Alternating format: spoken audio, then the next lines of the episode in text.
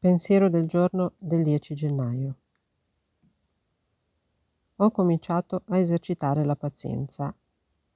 Mi sono detta: il mio potere superiore sta lavorando su di me il più velocemente possibile.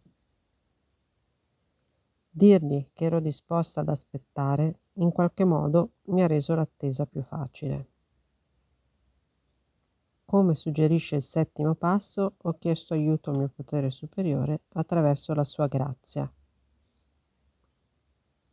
Quando ho chiesto che i miei difetti venissero eliminati, ho scoperto che non stavo rinunciando a nulla, ma stavo solo eliminando cose che avrebbero di nuovo potuto farmi crollare. Stavo pulendo la casa e mandavo gli oggetti inutili in discarica, invece di spolverarli e rimetterli al loro posto. E non potevo farcela da sola. Meditazione del giorno.